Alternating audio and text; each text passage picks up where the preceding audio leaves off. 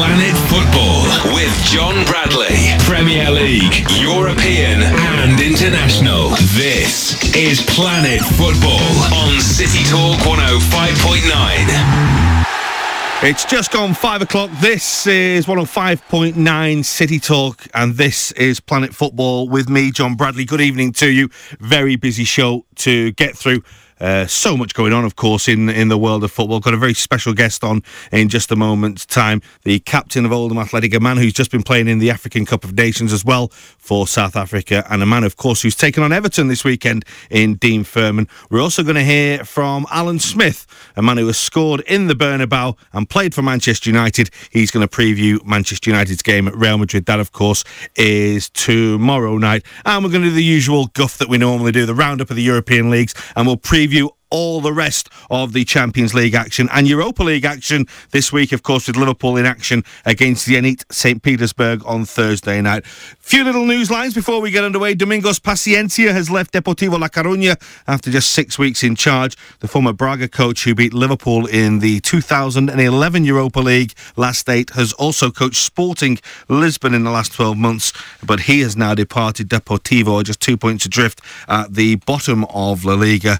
And get ready for a mad transfer scramble in the summer. It's been revealed that Christian Eriksen has turned down a new contract at Ajax. The 20 year old Dane is one of the hottest properties in world football. You've probably seen him uh, playing for Denmark and for Ajax as well. He's desired by clubs all over Europe. His current deal runs out in the summer of 2014. Mark Overmars, who's now the Ajax technical director, has said that they could well sell him in the summer. And of course, the big news over the weekend the African Cup of Nations was won by Nigeria, who beat Burkina Faso by one goal to nil in the final. Sunday Mba scored the winner after 40 minutes. They'd beaten Mali 4 1 in the semi finals. That after Mali edged through on a penalty shootout against the team of our special guest today. Good evening, Dean Furman. How are you doing? Hi, very well, thanks. How are you? Well, I guess you're still getting over the, the disappointment of being knocked out in the quarterfinals of the uh, African Cup of Nations, but it must have been a great experience for you, Dean. Yeah, there's, uh, there's obviously nothing worse than going out the way we did. Uh, um, I constantly think to myself, if only I went the other way, but in the, in the penalty shootout, but hindsight's a great thing. I think um, the overall experience um, will stay with me for the rest of my life. Was definitely the highlight of my career. Um, from even the friendlies before the competition, playing playing for my country is uh, an exciting, very exciting, and uh, I'm, I'm honoured to get the opportunity to do so. But to play in a major tournament, home soil, and to, to see the nation the way they got behind us during the group stages, and of course the quarter final, it was, it was incredible to be involved in. You watch from afar, you know, in the 2010 World Cup, but you've been in and around the squad for a few seasons now, haven't you? It's not like this call up came out of the blue for you. Um, well, actually, it, it kind of did. Um, I, I, was in the squad about four years ago. They played Australia at Loftus Road. Uh, I was in the squad, but I didn't actually get on. And then from there, I never heard again, which uh, was a little bit disappointing. But about six months or so ago, they appointed a new manager in, in Gordon Nickerson. Um, and I did get a call pretty much out the blue saying he had watched a few of my games on DVD. Um, and he wanted me to join up with a squad in Brazil, which was uh, which was unbelievable. Not only just to be with the squad, but to, to, be able to go to Brazil and play against some of the best players in the world was uh, was quite a debut, really. Yeah. Now, a lad from Oldham who plays on, uh, and and I'm not being disrespectful to your pitch there, but it's a bit of a mud bath. But then you're going over to, to Africa where the pitches look pretty hard. Uh, they didn't look the best surfaces in the world, but it must have been a real sort of eye opener for you because obviously you're playing in these great stadiums uh, and you've just got to totally readjust, do you, from playing in the English First Division? Yeah, I think one of the things for me, um, I wanted to go and just play my own game, be, be my natural self, uh, not be overawed by the situation and, and the major tournament that it was and, and, the big stadiums. I just wanted to go out there and, and play my own game. If, if, that would help the, the team, then uh, then then that was what I wanted to do. So I tried not to worry too much about my surroundings. Um, the stadiums were incredible, and it was it was a pleasure to play in front of yeah. fifty odd thousand. Um, and uh, especially being the home nation, it was full of South Africans, which was uh, incredible to play in front of. Uh, but yeah, I tried not to worry too much about my surroundings. I just wanted to get out there and play my natural game as if I was, I was playing at home and on Boundary Park. I mean, you've been in England for a long, long time now, but you are still very much South African, aren't you? Very much, very much. Um, I've still got a lot of family over there, um, with, and I'm very close to them. And uh, it was it was lovely to get back, especially in the tournament. We we started in Cape Town with, uh, with the warm up game, then we went to Johannesburg, and then we went to Durban. So it was an ex- extended period of time, I got to to go around my country a little bit, um, which which was great as well. You took a massive gamble in your football career, didn't you? Because I know, you know, you joined Chelsea as a young lad, uh, uh, and maybe the things didn't work out at Chelsea, and you, you headed off and you went to Rangers, but you turned down a deal and financial security perhaps at Glasgow Rangers to sign for Oldham Athletic, and that took a, you know, it took a lot of steel and a, and a, a lot of nerve, really, didn't it? Yeah, well, uh, after my season on loan at Bradford, and I absolutely loved my my year there under Stuart McCall. I had the, the feeling that I just wanted to play games. Being in England meant I was closer to my family in London, and I knew that, that I, I wanted to play week in, week out. I didn't want to go back up to, to a club where I wasn't necessarily going to play um, every week. And, and from playing a full season at Bradford, I didn't want to go back to Rangers with the possibility of, of maybe playing a handful of games that season and being back in the reserve. So luckily I got the opportunity to come down to Oldham and it's, it's been great for me. Um, played a lot of football I've really come on uh, experience-wise, and um, I, I, don't like to have regrets in my career, and I, I like to think it was the right decision. You're you're a real footballer as well, aren't you? You want to play football. You're the sort of lad who, who wants to get it get it down and knock it about. And I'm certain that playing in that Oldham team, you know, when you've got the likes of Jose Baxter in there as well, you can all complement each other, can't you? Definitely, I think. I mean, League One has a, has a bit of everything. It has the games where you can get the ball down and play, but then it and it has uh, the other games where you have to get stuck in and, and win your tackles and win your headers. So it's exciting. You never know what a game's going to throw up. But when we have players of the quality like Joe's in our team, um, it's uh, who's a pleasure to play with. Uh, we ha- we do have to get the ball down and try to play as much as we can and get the ball to, to our players with, with quality like Jose. He, he's followed a similar route as you as well because obviously he turned down a deal at a big club to go and play first team football and, and to try and you know find his future in the game that way. And I know I know you're only what 24 now, but I suppose you can help him and give him advice in that way. Yeah, I think every player has their own uh, makes their own decisions in their career. Um, we're very thankful to Jose that he did that because he is such a talent, um, and he's been a, a, major standout for us this season. He, he, gets on the ball, he makes things happen, he scores goals.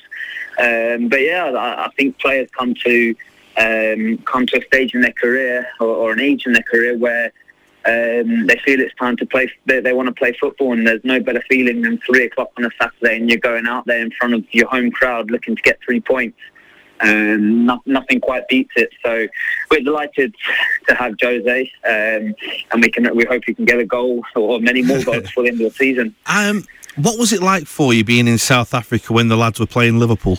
It was. Uh, it, fortunately, I missed the game. I mean, the coverage over there is, is unbelievable of the English of the English football. Every game is on TV. I think they get more games than we get over here. Yeah. Uh, so the game was on TV, uh, but I think they kicked off an hour before we did against Morocco. So I didn't know what was going on until half time we, when we were 1 0 down. And as we were walking out, one of the boys said to me, Oh, your boys have done the business. Uh, now you go out there. Now you go out there and do it for us. So I didn't quite know what it meant, but I, I presumed it was positive. And we, we went out and did the business, did what yeah. we had to do. Um, and to come back in and find out that we're one three two, um, and especially that big Matt Smith had scored two. Um, I, I, live with a big man, and I couldn't be happier. It was, it was a very special moment. I must ask you about him because I was at the game. I, uh, I commentated on it, and and I was amazed because you know, I, obviously when you do your research about it, you see this boy that went over to America to do his studies, has been yeah. playing, lo- you know, in non-league football, but has scored bucket loads of goals, but he hadn't scored that many. And then all of a sudden that day, he's playing against international central defenders, and he just looked like a man possessed. Yeah, I think. Um playing with him week in, week out, he is a real handful. Um, he's come on leaps and bounds. Obviously, uh, coming from non-league, it might have taken him a little bit, little bit of time um, to kind of get to the level he wanted to be at. But that is what he is. He's a handful. He is he's unbelievable in the air. He's big. He's strong, and uh, the game for him was uh, just everything went for him. He scored a great header and then a, and then a lovely tap in and uh, can't take anything away from him. He worked so hard on his game to try and improve and uh, delighted for him that he got two goals and, and really uh, a big moment for him. So ho- I hope he enjoys it, but I hope he can uh, do repeat the feat next uh, on Saturday. Yeah, I mean, I was going to say because obviously when you you miss the Liverpool game, you're thinking, you know, I might have missed a, a decent chance. I know there's nothing that can replace what you were doing, but it was a great sort of game for Oldham, the people of Oldham, the club as well. And then you miss the game, they win, and then they get drawn against Everton. It's perfect for you, isn't it? Uh, very much, very much. Well, firstly, I have to try getting the team because the, the boys had a great result on uh, on Saturday. But no, for us as a club as a whole, it's it's incredible what we've done in the FA Cup. I think um, even the Doncaster game in the second round uh, or the third round, the second round, I think it was. Yeah. People didn't expect us to win that. So almost from the even from the second round, we've been um, we've been the underdogs.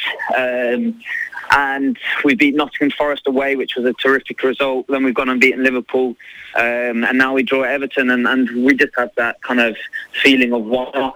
Um, we've done it before, and we know that Everton are a top top side with with world class international players and having a great season. Um, but if we can show the same fight and spirit that we did against Liverpool and that we did on the weekend against MK, um, we'll make it difficult for them. We'll make it difficult for them. We'll be in their faces, and uh, we hope to make it a very difficult encounter for them. In terms of the physicality of the game, do Everton represent a different challenge to Liverpool, who tend to like to play the ball around a little bit more, perhaps, than Everton do? Yeah, I mean they, they both have have unbelievable players. Uh, if you give them time, they will pass you off the pitch. So we have to be. We'll, we'll work hard on what Everton are going to, um, the way they they're going to play. But we want them to to kind of worry about us in a way. We want our good players to get on the ball and cause them a problem. But we'll be well drilled. We'll be organised, and then we'll try to stop them playing as best we can and, and try to get our good players on the ball to try and win the game again. Yeah, because obviously Paul Dickov was in charge for the last game. Paul Gerrard is, uh, and Tony uh, are doing the stuff at the moment. Paul, being a former Evertonian, of course, will be desperate to get one over on David Moyes, who was at the game watching you at the weekend. It, it, there's so many little side issues, and of course Jose as well. So there's so many little side issues in this game, isn't there? Of course, I mean that's that that'll be paper talk before the game kicks off. But once it kicks off on on Saturday, um, all that will be put aside, and it's and it's it's eleven men v eleven men. That's where we sit, um, and we'll be running for every ball. We'll be fighting for every challenge, and I think that's what the FA Cup does. It's against against the big teams. we the, the, the smaller teams just go out there and fight for their lives, and uh, we'll be no different on Saturday. What does the future hold for Dean Furman then? Um, at the moment, um, we've got a very important 15, 16 games left of the season. Uh, we've got, like I said, a very exciting FA Cup game on Saturday. But beyond that, um, we have to survive. So that's that's the near future. Beyond that, I'm out of contract in the summer. So who knows? Who knows? But first and foremost, uh, it's about staying in the league. Really, I think that's the most important thing before we can start thinking about um, what's going to happen next season. And the pride you had in having appearances in the African Cup of Nations on your CV must make you feel very proud and your family, very of much, course. Very much. It, it, was it was amazing for my family. Um, it was great to have to see all my family over there, and, and the, the, good thing was there was great coverage over here of it. So all my family over here got to watch it, um, and the, the response from the boys as well has been great, and it was it was a very proud moment, um, and I, I hope for many more. Listen, Dee, thanks for joining us. Uh, good luck no at the weekend. Uh, I know you were on the bench at the weekend, but I hope you're involved uh, for that game on Saturday because it's going to be a fantastic FA Cup tie, isn't it? I hope so, yeah, I hope so. Top man, well, thanks a lot, Dean. We really appreciate thanks your time. Thanks very much. Thanks to Dean Furman, the Oldham Athletic and South African international midfielder, for joining us on Planet Football right here on City Talk 105.9 tonight. He'll be in action on Saturday in the FA Cup fifth round against Everton. What a great game that is going to be. Up next, we're going round the European leagues. It's daily into Europe time. First up, though, a few messages, and then we're back with you. This is Planet Football with John Bradley, City Talk 105.9. Welcome back. This is Planet Football City Talk 105.9. Something that's caught my eye in the news over the last couple of days was Xabi Alonso has been speaking out, maybe in the build up to the Manchester United game, but the journalist took the opportunity to talk to him over something that has been said uh, very publicly by the former president of Real Sociedad over the last couple of weeks. Now, Xabi has said that he saw no evidence of player doping at all during his time at Sociedad. The former president Iñaki Badiola had claimed that the Basque club bought banned substances between 2001 and 2007. It's all part of the Fuentes affair, which is a wide-ranging court case into the illegal doping of cyclists and perhaps other sportsmen as well. It all comes out, of course, following the Lance Armstrong case, but this is something that's been going on in years uh, for Spain. But Alonso, who played for the club until he moved to Liverpool in 2004, says that he never saw anything at all during his time at the club that resembled drug use at all. It's one that's very much worth keeping an eye on and uh, certainly something that I will be following.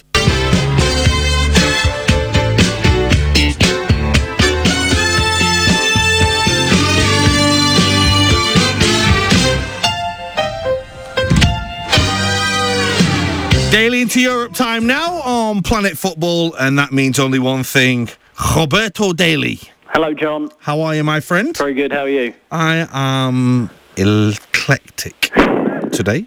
Very good. I am looking forward to the return of the UEFA Champions League. Uh, I'm looking forward to Liverpool against Zenit on Thursday night. Um, and it, it, I think this is really where we do enter the final stage of the football season now when that starts again. But what we can announce today on Planet Football, here's an exclusive for everyone. Manchester United have won the Premier League. Bayern Munich have won the Bundesliga. Barcelona have won La Liga. Paris Saint Germain have won League Um. And I'm going out on a limb and I'm saying that Juventus have won Serie A. So let's just award all the trophies for those leagues today, Rob. Yeah, why not? Uh, because all those teams you mentioned extended their league, their leads at the top of the table. PSG, Bayern, Manchester United, Juve, and Barca dominating the big five leagues. Mm. So it's looking like uh, Paris Saint-Germain certainly are going to uh, take Ligue 1 because other teams can't capitalise on them dropping points. Yeah, let's let's start in France this week, mate, because mm. there was another PSG win 3 1 over Bastia on Friday. Another goal for Zlatan, albeit a penalty, but he made history, didn't he, by passing 20 goals quicker than anyone else or something. There was a surprising home defeat for Lyon 3 1 against Lille, and Marseille minus Joseph Anthony Barton. They were held at struggling Evian yeah, PSG inspired once again, I thought, by uh, Lucas Moura, who we, we've chatted about in great detail since his summer move, uh, since his summer signing, but he didn't join until January, of course, from um, South America. The, the, Brazilian international just looked superb again. He, he won the penalty for Ibrahimovic, and it, it was relatively routine. In, in truth, PSG, Lyon were rubbish. um, listen, listen half... there has been a turnaround in Lille's form lately. Let's give Lille a bit of credit, but Lyon, yeah. Yeah, no, they weren't great, were they? There was some really good um, sort of mind games going on before the game because uh, in the press were saying things like, we just can't compete with the likes of Lyon financially these days, putting a lot of pressure on Lyon. But they were 3 0 up at the Stade de Gerland within 50 minutes. And I have to say, Solomon Kalou looked absolutely brilliant, and um, he was ripping Lyon apart. So they pull one back through Lisandro, but they, they never looked like it. And it was their first half performance, which was dire, that cost them ultimately, and not what they need ahead of a big week in the UEFA Europa League. Yeah, Marseille, uh, Joey Barton, of course, was suspended after his red card last week, which, as we said last week, was a very harsh red card. But they were they were held at struggling Evian, and now Evian have the worst kit in football anywhere in the world. It's not pretty, is it? It basically looks like a bottle of Evian. it does indeed. Yeah. But they, they conceded on the 51st minute. Gignac with an unbelievable goal. I think we have to get this on the Twitter account, Listen, John. he's a player, mate. He's a player. Yeah, he, he sort of flicked the ball up to himself and volleyed it in from this acute angle. Evian equalised from the penalty spot eight minutes after. But Marseille just shooting themselves in the foot. They got Barton got sent off last weekend, as you said. Mm. Two players sent off, including the youngster uh, Jordan Ayew. Um, so Marseille now eight points off the pace. I'd say they're out of it personally. I think Lyon are the only team who could catch PSG, uh, but they're not doing themselves any favours either. Just to let you know about Gignac, by the way, Joey tells me, and when Joey tells you this, it must be that he's mad. Seriously, Joey told me that Andre Pierre Gignac is mad. well, that's that's. Can you get that on a certificate? Joey Barton says you're mental. Listen, let's go to Spain. Real warmed up for the Manchester United tie with a 4-1 win and a Cristiano Ronaldo hat trick against Sevilla. Barcelona scored just the six against Getafe, uh, but the big result of the weekend for me was Rayo Vallecano's 2 1 win over Atletico. Now, Rayo have a side that cost precisely nothing, and now they're in the European places in La Liga. It's a stunning effort, isn't it? mate? Amazing season they're having. So they're sixth at the moment, a UEFA Europa League spot, two points off Malaga. And remember, Malaga probably won't be allowed to play in the UEFA Champions League next season anyway because of their ban. So it's probably between Valencia, Rayo Vallecano, and maybe Real Sociedad, who you've already mentioned there. Mm. But considering Rayo Vallecano lost Michu, Yeah. in the summer, it hasn't really affected them too badly. And taking on, you know, a Madrid, fellow Madrid side in Atletico at the weekend, an astonishing result. Um, Patricia getting his seventh of the season in that 2-1 victory. Falcao got one in the 90th minute, but Rayo good for their win. Elsewhere in the city of Madrid, uh, no surprise that Cristiano Ronaldo getting himself a hat trick. I think he was only on the pitch for 62 minutes, and then they. It was a 33 minute hat trick, wasn't it? This Yeah, exactly. I mean, just unbelievable. And Barca got six against Getafe. Yeah, I watched that game, and it never looked like it was going to be six. Can you just confirm to me it kicked off at 11 o'clock on Sunday morning our time? That's right. Yeah, that was the same when I went to that Real Madrid game a couple of weeks Oh, ago. right, it was uh, okay. midday, and it's quite good actually because uh, I was reading uh, in one of the papers out there that it means all the kids can go. There was loads of kids at the Getafe Yeah, game I was at because obviously if the games are at 9, 10 o'clock at night our time, kids aren't getting back from home in Madrid till 1 a.m., 2 a.m. in the morning. So yeah, nice to see that I suppose. But it does look weird seeing Spanish football in the daylight. Yeah, with no floodlights on at all. Was there a little thing that maybe they were doing it like showing one game for the Asian market at that time? a lot of that is going on across the continent at the moment. I mean, Malaga, it, particularly from memory, we're trying to uh, accommodate and try and change fixtures and that kind of thing for, for that market. Uh, it wouldn't surprise me, to be honest.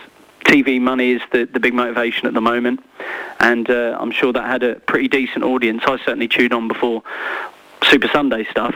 So yeah, but impressive from Barca. And I, I texted you earlier saying I've got this sort of love thing for Iniesta at the minute, particularly after the weekend. He got a goal, but he was just unreal, unreal. this listen, guy. We know how good he is. I mean, it's Andres Iniesta, of course, but I mean, he is. I don't know. Sometimes he just looks ridiculous, obscene. You just- know he's not going to give it away. And Hmm. do you know he almost joined Rangers at one point on loan? I never knew that. He did. Really? Yeah, Rangers were trying to sign him when he was a kid, and it was Alex McLeish was the manager, I think. And they said uh, we'd like to take Iniesta over, and then that he was going to go, and then Barcelona changed their minds. They said actually the Scottish League might be a bit too robust for him at 18, 19, and changed their minds. If, Uh, they, if they got a couple of injuries, you know, they'd be in trouble, wouldn't they? There isn't that much beneath the surface. It's when that's when they have to go into the lads who are probably too good for Barca B. Yeah. And Tello came on at the weekend. He scored, and he's sort of been in and around the first team. Well, he was linked with Liverpool, of course, uh, last Yeah, he summer, was, wasn't he? he? Yeah. Yeah. And of course, Cuenca's gone to uh, Ajax on He has indeed, and I think he played in the Champions League semi-final last season. Yeah. So they must be relatively confident in what they've got, but they've been making sort of relatively shrewd acquisitions. Song played at the weekend. He's not quite at the same level as all the others. You know, you you see them playing the passes. Song's a very tidy player. Hmm. It's not the same wavelength yet. Right. Um, Interesting. But I, I certainly don't expect him to start in the Champions League. Let's go to Italy now because Juve won again 2 0 against uh, decent Fiorentina side. Comfortable game though. Now, I don't want to be generalising, but you can't beat a good generalisation. Okay. And Juve were one of only three teams in Italy this weekend to score more than once in a game out of 20 teams in Serie A. Sampdoria and Inter uh, on Sunday night were the others. Napoli and Lazio losing ground on leaders Juve because they played each other. Solid defending, is that what we're saying? well, basically, non-attacking football, liberos, catenaccios, and all that. Uh, and basically, the thing is, is that there's never goals in Italy Serie A. Uh, that hasn't been the case this year, but at the weekend, basically only three teams scored more than one goal. Yeah, and Juve getting two. Very interesting, actually, the scores in that game, John, beating Fiorentina 2 0. Um, Vucinic and Matri, two forwards for Juve. Mm. Clearly, there's a lack of faith in the strikers that Juventus have. Llorente joining in the summer, Anelka was on the bench but didn't come on. I think that's a fitness thing uh, as opposed to anything because he's signed for the rest of the season. But good for those two strikers to, to score. They've got the Champions League resuming once again, and they're trying to say, well, look, we're good enough. We can do the job. You don't need any other reinforcements. And they'll be hoping to try and keep out Anelka from the side. But Juve probably needed bodies fighting on two fronts. Vucinic, Vucinic is a player, mate. I, uh, I will never, ever have anyone say a bad word against him. He's magnificent. Yeah, and it was a unbelievable goal at the weekend. This struck volley from mm. 20, 25 yards out. Great goal. So um, Juve five points yeah. clear at the top now. Right, let's go to Germany because it was a mad old weekend uh, over in the uh, German country. Uh, strange thing to call Germany, isn't it? The German country. Uh, basically, in Deutschland. Yeah, Deutschland in the Bundesliga. Um, a full strength Borussia Dortmund went down 4 1 at home to Hamburg. And I say full strength because I thought when I saw the result, because I've not seen the game, mm. they might have rested a few ahead of Shakhtar this week. But they didn't. Uh, Bayer Leverkusen drew 3 3 at Munchen Gladbach. Bayern Munich are now 15 points clear at the top. They beat Schalke 4 0. David Alaba scored twice to become the first Austrian to score twice for Bayern. I like that stat. Yeah, he stepped up for a penalty, and, and it's been far too easy for Bayern this season. Dortmund and have been dropping points needlessly. Leverkusen have probably exceeded expectations in some respects, um, but they are 16 points off Bayern, so mm. there's there's a huge gap there. Really interesting stuff happening at Bayern at the minute, John, behind the scenes, because they've basically got the title wrapped up already. Sure, they've got the UEFA Champions League to battle on in, but the impending arrival of Guardiola in the summer and the plans for when he takes over the team might actually be disrupting things a little bit. Mario Gomez uh, has spoken very publicly about whether the club value him or not. Uh, he was injured for a lot of the season. Mandzukic playing up front and scoring. Uh, and a lot of the talk is that Lewandowski is going to sign for Bayern. So if Lewandowski signs for Bayern, there's no there's no spot for Gomez. Yeah. Um, so he said, look, I need to know where I stand with this kind of thing. And you have to feel sorry for Mario Gomez because last season, fewer out and out centre forwards were better in the world. So it's actually disrupting things a little bit, perhaps, but it's not showing on the field because uh, they blew Schalke away, to be honest. Do you know, two and a half seasons ago, Mario Gomez was being touted around the English Premier League for around five million pounds. I remember, didn't Liverpool? I thought Liverpool linked with him on loan as well when mm. Hodgson was yes. manager. Yes. I mean, what a signing that would have been. well, it was that someone. season after they were going to get rid of him that he just basically scored every single week. and he scored like two a game. And he would be great here, wouldn't he? Oh, he'd be oh, great he's here. just a great finisher. Yeah. I know, I know, he fluffed his lines a bit in the Champions League final, and people write him off, you know, because the English press write him off. But he's a good player and he's a he's a good striker. But Lewandowski, as you say, you know, is one that, that, that could come in and, and do a job for them. But he got sent off at the weekend, didn't he? He did. It was a weird sending off. He he scored the opening goal of the game. Then they went 2-1 down to Hamburg with Van der Vaart playing. Uh, and he went in for this challenge a bit too high for the referee's liking. I don't know if it was a straight red. I felt it was a bit harsh deep down. It was cl- really clumsy, uh, but I didn't see any malice in it. But off he went, and he took a while to get off the pitch because he was not happy at all. Let's see if Dortmund can focus for the Champions League in the week because, you know, the title's gone. Yeah, we are going to talk about the Champions League because there's there's some fantastic games that that are coming up. But across the European leagues, you know, it's a formality now, isn't it? I mean, will people lose interest in, in the league football because it's all done and dusted? We're not going to have another you know, last day in the Premier League, are we? That's done and dusted now. And across Europe's top leagues now, the winners are pretty much guaranteed. It is a bit of a shame. I mean, I, I know a lot of neutrals to football who really wanted Everton to get a result over United, just so that there was a the title race is still alive a little bit. Um, Manchester City have a lot to do now. Germany, by listen, listen. Manchester done. City have, st- have got to stop using the anthill mob from Penelope Pitstop as their back four at Southampton. if they're going to, that's what they look like. if we're going to go into English football on this show, we're going to do it in some style with references like that. Well, listen, you know, it's like Ricky Lambert was the hooded claw or something in the game, wasn't he?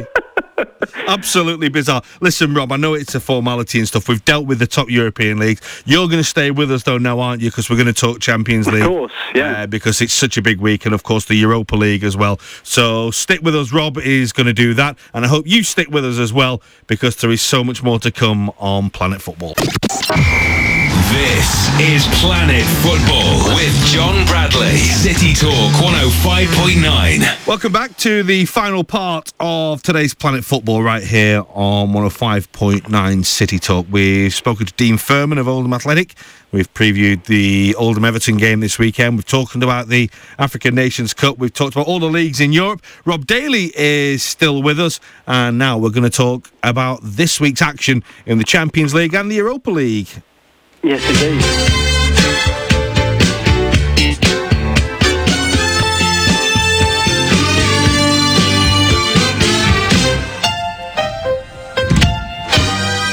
Any excuse to play your theme tune again? I was hoping the Champions League team was going to come on there. No, I'd much rather play the Minder theme tune. Much I'll say the minor team. If anyone who knows me actually d- realises I do actually watch Minder every day on ITV4 as well. You'd have teams coming out to that before games. of course I would. Oh, wow. Yeah.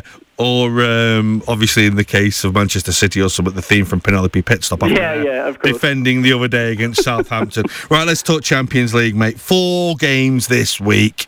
Uh, the big game, massive game. There is no better game in Europe this week than Shakhtar Donetsk against. no, uh, seriously, I actually think Shakhtar Borussia Dortmund will be a better game than Real v Manchester United. Oh, United. I don't know. I'm I'm so I'm so pumped for all of it. really, yeah. Yeah, I'm so excited, man. Well, obviously, you've got Celtic uh, against Juventus that you are at tonight, where you're doing your stuff for UEFA.com uh, on your panel show there. So let's start at uh, Celtic Park, where you are broadcasting from tonight, because it's an intriguing game, isn't it? I think it's going to be amazing, and and the way that the Celtic players and Neil Lennon have been talking this up, they seem to have got themselves into quite a good psychological place for this match. Uh, it's going to be interesting to see what team Juve put out. Uh, they're training, they have been training anyway at Rangers, so it just adds a nice little element to it that they've been there training for this one. So we don't need to say stuff about the atmosphere. We know that's going to be truly special. It's whether they can put in. Uh, I mean, anyone could beat anyone over 90 minutes. I think you know we, we saw Celtic beat Barcelona. I, I personally believe the challenge becomes so much more difficult when it's two legs because you need them yeah. to have an off day and then Yeah. you need them to have two off days. Yeah, I think that in the group stage, Celtic did amazingly to get through in a group that contained Barcelona, Benfica, and Spartak. But I also think they were helped by ineptitude uh, from Spartak Moscow and from Benfica as well. But, Yeah, you know, for them to beat Barcelona was a, was an amazing result. That really set them up. And then when they lost at Benfica, it looked like that was it, didn't it? But they managed to pull out the bag, a bit fortuitous perhaps in their final group game. But um, Kris Commons held his nerve to score that penalty, which effectively put them through. And I think in keeping someone like Hooper, they've effectively made a signing because it, Yes, it did look like he was going out the football club. Neil Lennon said this week that him and Fraser Forster, he expects to leave at some point because Forster's been excellent and now in England, uh, part of the England setup. So it could be a last sort of swan song in the Champions League for them because things domestically for them are relatively simple with Rangers well out the picture. Worth remembering as well the task that they faced. Juventus knocked Chelsea out of this season's competition effectively on, on match day six, didn't they? They did, and I think everyone was thoroughly impressed with how they played in Turin in particular.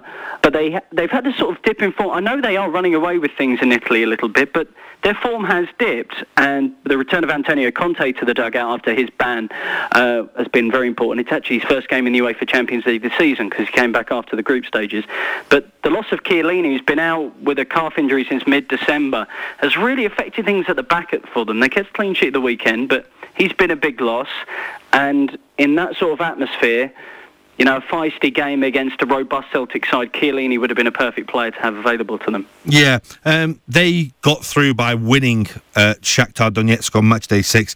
Shakhtar against Borussia Dortmund is a mouth-watering tie. And remember, when we first started Planet Football, you thought Borussia Dortmund could win the Champions League. Do you still? You put me under so much pressure, though. I know. Remember that. Um, yeah, why not? I think they're just fantastic. I think they, they're a team that are built as well to do well in uh, cup football. Granted, they had a bad result the weekend, but they'd won five games in a row before that. Jurgen Klopp said, "Look, it was just one of those days of the office," um, and perhaps they did have one eye on the way for Champions League in the week. There's no doubt the Shakhtar game was much more important than the Hamburg game. They're going to finish top four. They're going to be in the Champions League next season. So, yeah, I'm going to stick to it and I think I think they'll beat Shakhtar. Listen, Willian's gone from Shakhtar, but they have brought Taison in from Metalist Kharkiv. Can he play?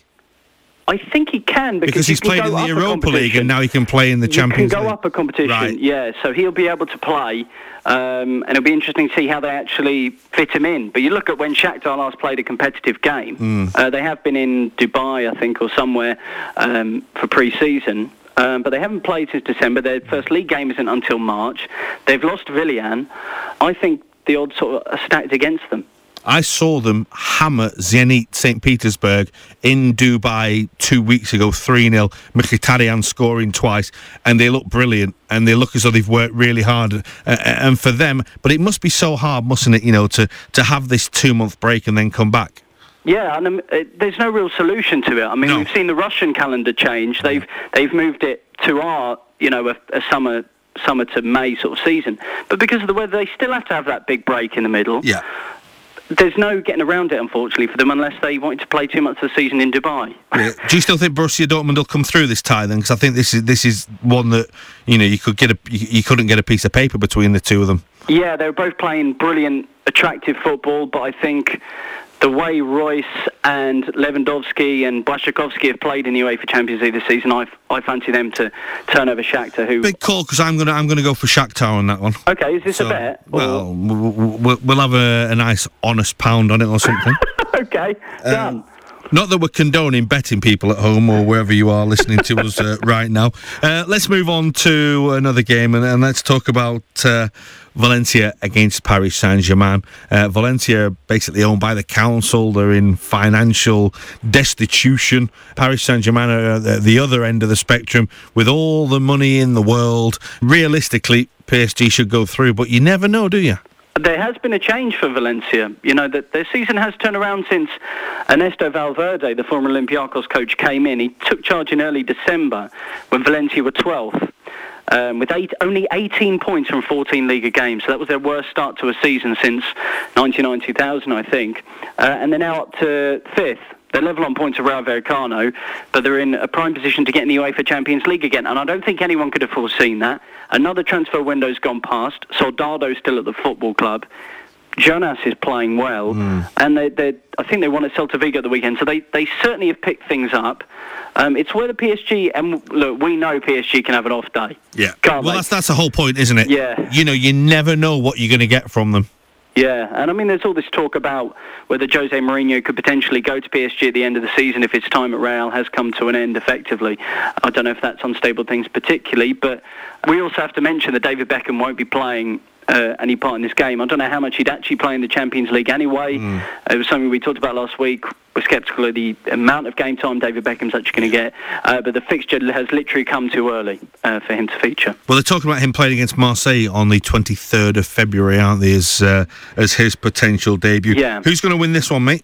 Uh, I'm going to go with Paris Saint-Germain. So you're going with Juventus, Paris Saint-Germain and Borussia Dortmund Yeah. for those three Yeah, games. yeah. I'm going Juve, PSG and Shakhtar. Okay, we're even so far. Now, the final game of this week is the one tomorrow night in the Santiago Bernabeu. What more can you say? Real Madrid against Manchester United. Champions of Spain against the team that has won the league in England this year. It's just going to be amazing, isn't it? I, I would say to everyone, Sky Plus Shakhtar, and watch it like the next day or something, because that's going to be brilliant. I'm, because watching, I'm watching that, mate. You're going to watch that. Yeah, I, I that. think most people obviously will, will flick on for Yeah, Real Madrid, yeah. Manchester United, and all the talk about uh, Cristiano Ronaldo, who says Real Madrid are a better team than Manchester United. Personally, I think Real Madrid are going to go through. I have a problem with Real Madrid. My main problem is is that they've chucked the Spanish league this year. And they've basically decided what they're going to do is turn it off and on like a tap when they play in the Champions League, and all of a sudden get up, play in the Champions League, and tr- they are trying to win the Champions League this year for me, without a shadow of a doubt. And I think that given their performances and the lackadaisical attitude that they've had in La Liga this season, that it is going to be very hard for them to lift themselves over two games against a good Manchester United team. Yeah. And I don't think it's a great Manchester United team. I think it's a good Manchester United team. Yeah, I agree. And I'd also say that Real Madrid haven't been brilliant in the Champions League this season. You know, they, they got results against Manchester City and, and did manage to get through in the end, but they didn't look like the Real Madrid who blitzed through their hmm. group last season. Yeah. It's whether the amount of focus, how much focus will be on Ronaldo. I think this is going to be so interesting to see who Sir Alex Ferguson picks. Uh, if Ronaldo is going to be playing sort of down the left-hand side as he tends to do with the front three, if you like, or whatever you want to call it, I don't think Rafael is substantial enough on his own to handle Ronaldo. I was surprised Valencia started at the weekend because he seems to fancy Valencia as a right back at times, Yeah. and I would have thought a Rafael Valencia double up on Ronaldo uh, might actually That'd be a good sense. idea. Good, good tactical thinking, my friend. Thank you, thank you. So you're going for Real, though? I'm going for Real, and I expect Mesut Ozil to blow us away. Yeah, I'm going to go for Real just because you know I think that, that they've got better individual players who on the night will will go through. Now on Thursday, the return of the UEFA Europa League, the big big game, and and just not because we're biased, is Zenit against Liverpool, isn't it? Absolutely mouth-watering fixture, this one. I can't wait to see who. Again, I'm really looking forward to Sir Alex Ferguson's team selection. I really can't wait to see who Brendan Rodgers plays for this Yeah. one. Uh, we all know he picked a very young team to go to Anzhi, and they put in a very respectable performance. I Yeah. think we could agree they never looked like they were going to win the game, uh, but considering the team that went out to Anzhi, they put in a good performance. Well, listen, I was going to get a Zenit expert on um, ahead of the Mm. Yeah, game to talk sense. Mm. about Liverpool versus Zenit, but I've decided there's no bigger expert than on Zenit than me. okay, so I'll interview you. Okay, go on then. Okay, um, what can we expect from Zenit, John? Well, they've not played obviously since the start of December. They've been away in Dubai uh, and they've also been in Turkey as well. They have brought in a couple of players Milan Rodic, the Serbian fullback, and Neto, who played for Portugal last week. Uh, I don't think either of them will play, in truth. It's all about Roman Shirokov, uh, Danny, Ulka, uh, and Kerzhakov. They're the, the, the four that basically will be crucial in the first game in the Petrovsky. It's going to be about minus eight, but I think that, you know, if Liverpool can go there and keep it tight, I don't think Zenit are a team at the minute that will score three or four goals. And I think if Liverpool stay in the game in Russia, then in the return at Anfield, where Zenit will look to be very compact and keep it tight, Liverpool can come through. Do you actually think Zenit have got over this bad start to the season? Because they had a bad league start to the season, and in Champions League football, they were all over the place. Yeah, I mean, they were all over the place, and that was all down to uh, the signing of Hulk and Witsel, and Witsel's been brilliant, by the way. Uh, just before the break, he was fantastic, uh, and I think that now you look at them and think there's a bit more togetherness in the squad. Uh, Denisov and Kerzhakov have got over the problems with the manager. I still think there's still a little bit of dissent in the camp. Uh, there was talk of Anyukov falling out with the manager in Turkey, but players fall out with managers all the time. I think there was a marked improvement in the form before the winter break, and they've had this time together now for the last month. You know, they returned on January the 8th uh, to start preparing Wow. for the Liverpool game. I think that, you know, that there is a lot more togetherness in the squad now, so it's going to be interesting. Oh, it's going to be great, isn't it? I think it's uh, I think it's a great tie, you know, and I, I- and I don't think that a lot of the hype problems with the Zenit fans are going to occur. Uh, I think the Liverpool fans will enjoy the trip. St. Petersburg's a, it's a beautiful, beautiful city. It's a really old-fashioned uh, Eastern European bowl of a ground as well. I think it's going to be a fantastic tie. I really do. I think Liverpool are good enough to beat them, but I think that there are some very good players at Zenit who will cause Liverpool problems, and I think it's going to be a really good game. do you think? Uh, obviously, Liverpool played last night. I mean, only three days travelling to Russia. Do you think it'll? I think it's ludicrous. And, and, and right, the, the way that I mean, obviously, we've been in and around football for a long time. Me in particular. Now, Liverpool played on Monday night. You know, last night. Tuesday basically is a recovery day for the players. Wednesday they fly to Russia. Now it's a four-hour flight from Liverpool to St. Petersburg. Added to that the four-hour time difference. So you fly at eight. You don't arrive till four. You've then got to go to the stadium Yeah. and train. You've got to have a press conference. Then you've got to have your, your meal and you go to bed. And you know that's the problem. I think that the FA, the Premier League, could help English clubs more. The Russian FA and the Russian Premier League, they bring games forward whenever their teams are playing in Europe. I know it doesn't affect them for this game or the second leg, but they've been moving games to a Friday for when the teams are playing in Europe the following week. I think our Premier League could, uh, Mourinho could do with flagged something. up when he was here, didn't he? Yeah, He said uh, in Portugal he got loads of favours when he was taking Porto to the final. Yeah. At Chelsea he got he got nothing out of them. Uh, for me, it's damage limitation for Liverpool in Russia. Come away still very much in the tie from Russia, and I think they'll beat Zenit. The main key is to watch the late runs of Shirokov into the penalty area. You've got to keep a close eye on Miguel Dani and look out for Criscito from left back as well because he makes some very, very late and dangerous runs into the penalty area and can nick a goal as well. Right, that's it. We're out of town, Rob. We, we could go on about Zenit Liverpool all night. Uh, you know me, I could talk about Zenit for about three months. course. Um, have a great week, pal. I know that you're at Celtic tonight. Enjoy the game there. Where are you tomorrow night? Uh, Bernabeu. Enjoy that one, mate. Where, where else Hard would life, you be? Uh, we'll catch up with you next week on Planet Football. That's Rob Daly. I've been John Bradley. Have a great week of football. Wherever you're watching it in the world, it's a great week of European football as well. This has been Planet Football on City Talk 105.9. This is Planet Football with John Bradley. City Talk 105.9.